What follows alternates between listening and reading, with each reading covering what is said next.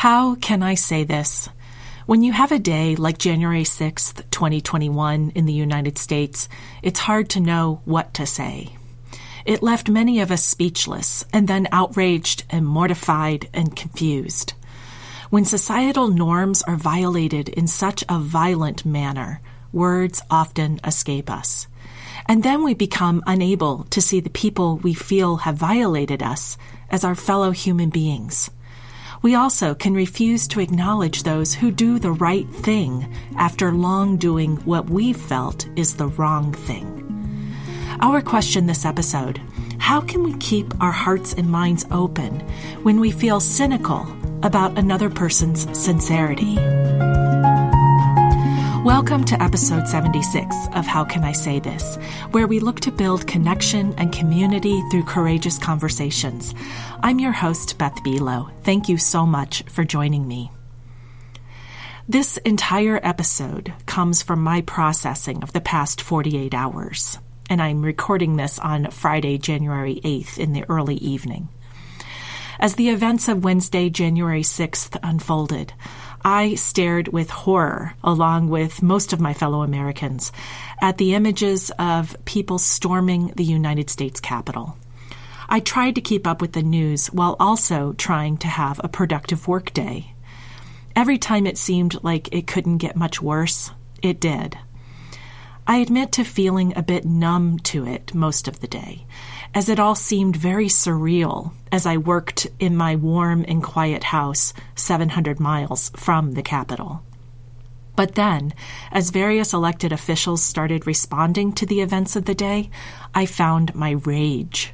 My frustration boiled over as I heard them issue calls for calm and unity when all they'd ever done to that point was incite and divide us. My husband and I talked about it, and I told him that I felt that their words meant nothing. They were negated by their past actions.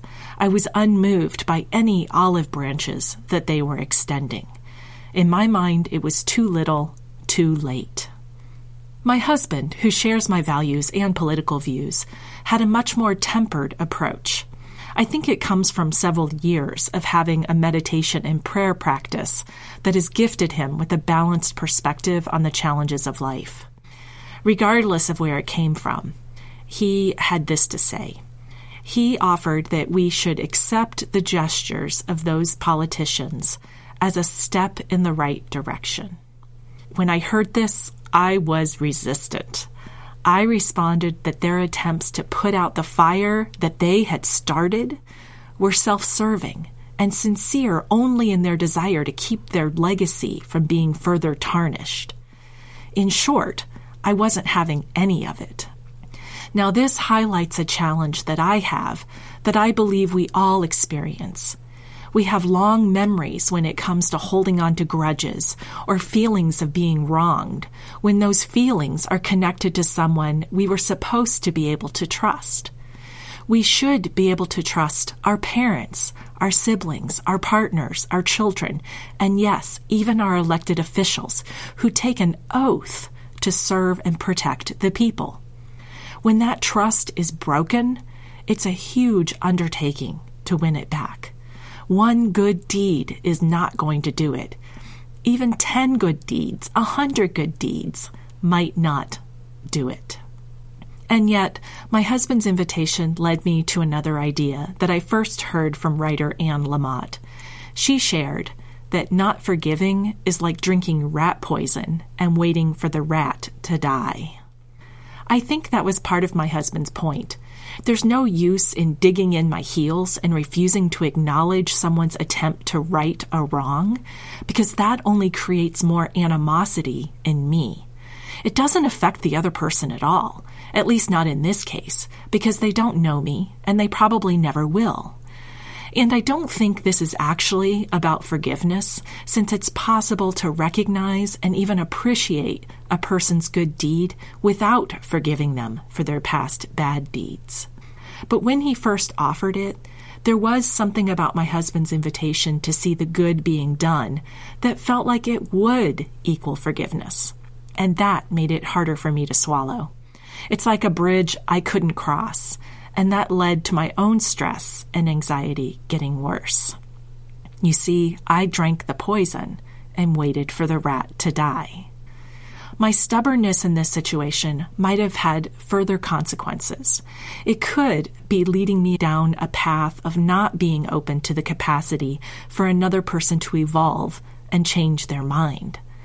I am a big believer in personal growth and giving one another space and grace on the journey. No one is ever going to get it perfect, ever.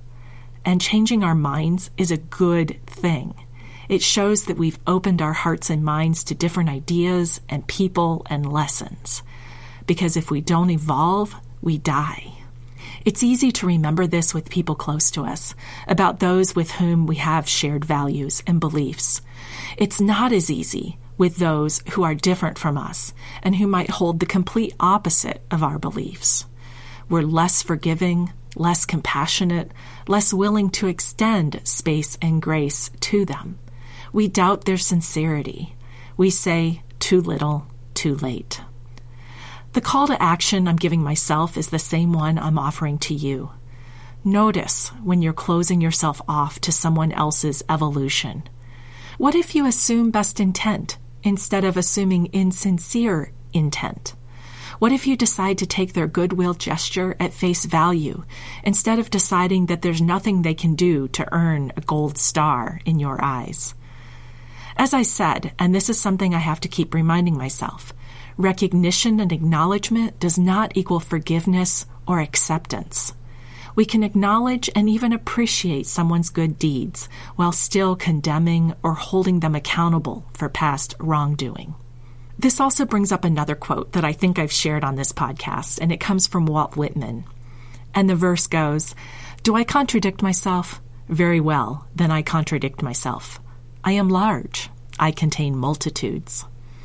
We are not simple, one dimensional beings.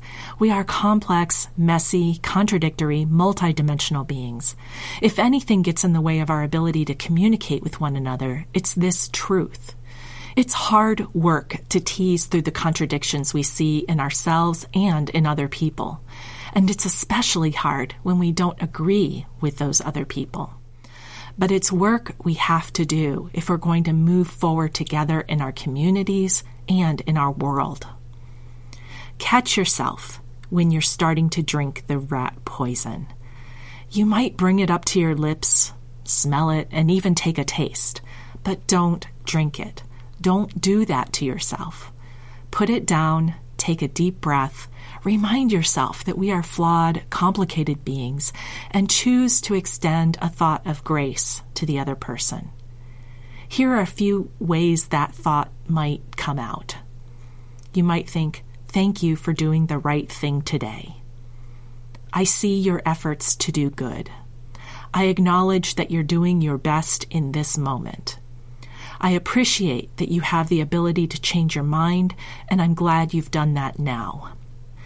Now, I've been talking about extending this grace to someone you don't know, but it's even more important with someone that you do know.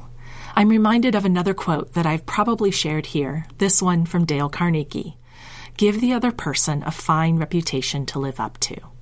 If you never accept their sincere efforts to change, if you become cynical about their attempts to right past wrongs, then you're keeping them in a small box that limits their growth you're giving them a bad reputation to live up to. But if you look for and act on the opportunities to acknowledge growth and change, that encourages more of the same. It tells the other person, yes, this is a choice that makes me able to listen to you and to be with you more fully. Once again, acknowledgement of a current right doesn't negate past wrongs, but it does give that person credit for their good faith efforts, which reinforces more of the energy and the choices you want to experience from them in the future. Still take the action you need to take to make your concerns and your feelings known about past behaviors that upset you. By doing so, though, from this generous spirit, that says that you can acknowledge their evolution and their growth, you'll find that the other person is more receptive to your feedback. If what I'm suggesting here sounds impossible, I totally get it. As I said, I was completely resistant to my husband's suggestion that I give credit where credit was due. It's taken me a few days to process through the idea and come out to a new way of thinking. And even so, right now, I still feel some resistance. But on the flip side, I can feel my heart soften a bit as I consider the possibility that someone I strongly disagree with and even dislike might do something good. So give yourself time to try on this way of thinking. It might take hours, days, or even weeks before you feel that softening in your heart. But with patience and sincere desire, you will feel it. And the more you practice it, the quicker it will soften.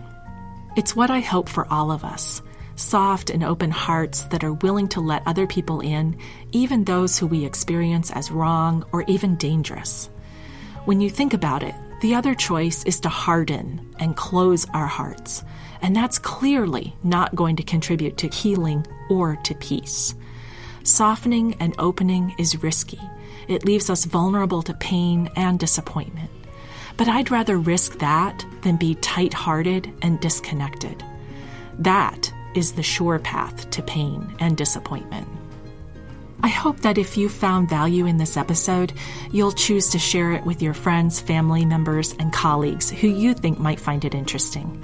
I also appreciate your reviews and ratings on whatever platform you find this podcast. And please do subscribe and come back for future episodes.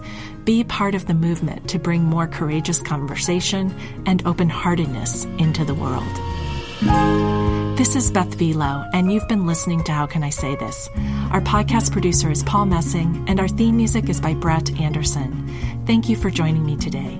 And remember that you can access past episodes at howcanisaythis.com. Finally, I invite you to take what you've learned here and use it to speak up, speak out, and speak courageously.